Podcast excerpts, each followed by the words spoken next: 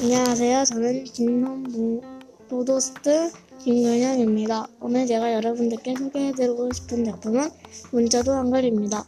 이 작품을 선택한 이유는 글자도 우리와 같기 때문입니다. 이 작품은 신기하고 재미있는 특징을 갖고 있습니다. 저는 이 작품을 보고 무의미한 데이터도 사람과 만날 때 비로소 의미를 가지고 있다고 생각했습니다.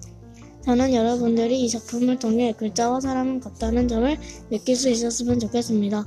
이 작품을 한마디로 하면 글자도 우리를 본다입니다. 여기까지 문자와 한글이라는 작품이었습니다. 감사합니다.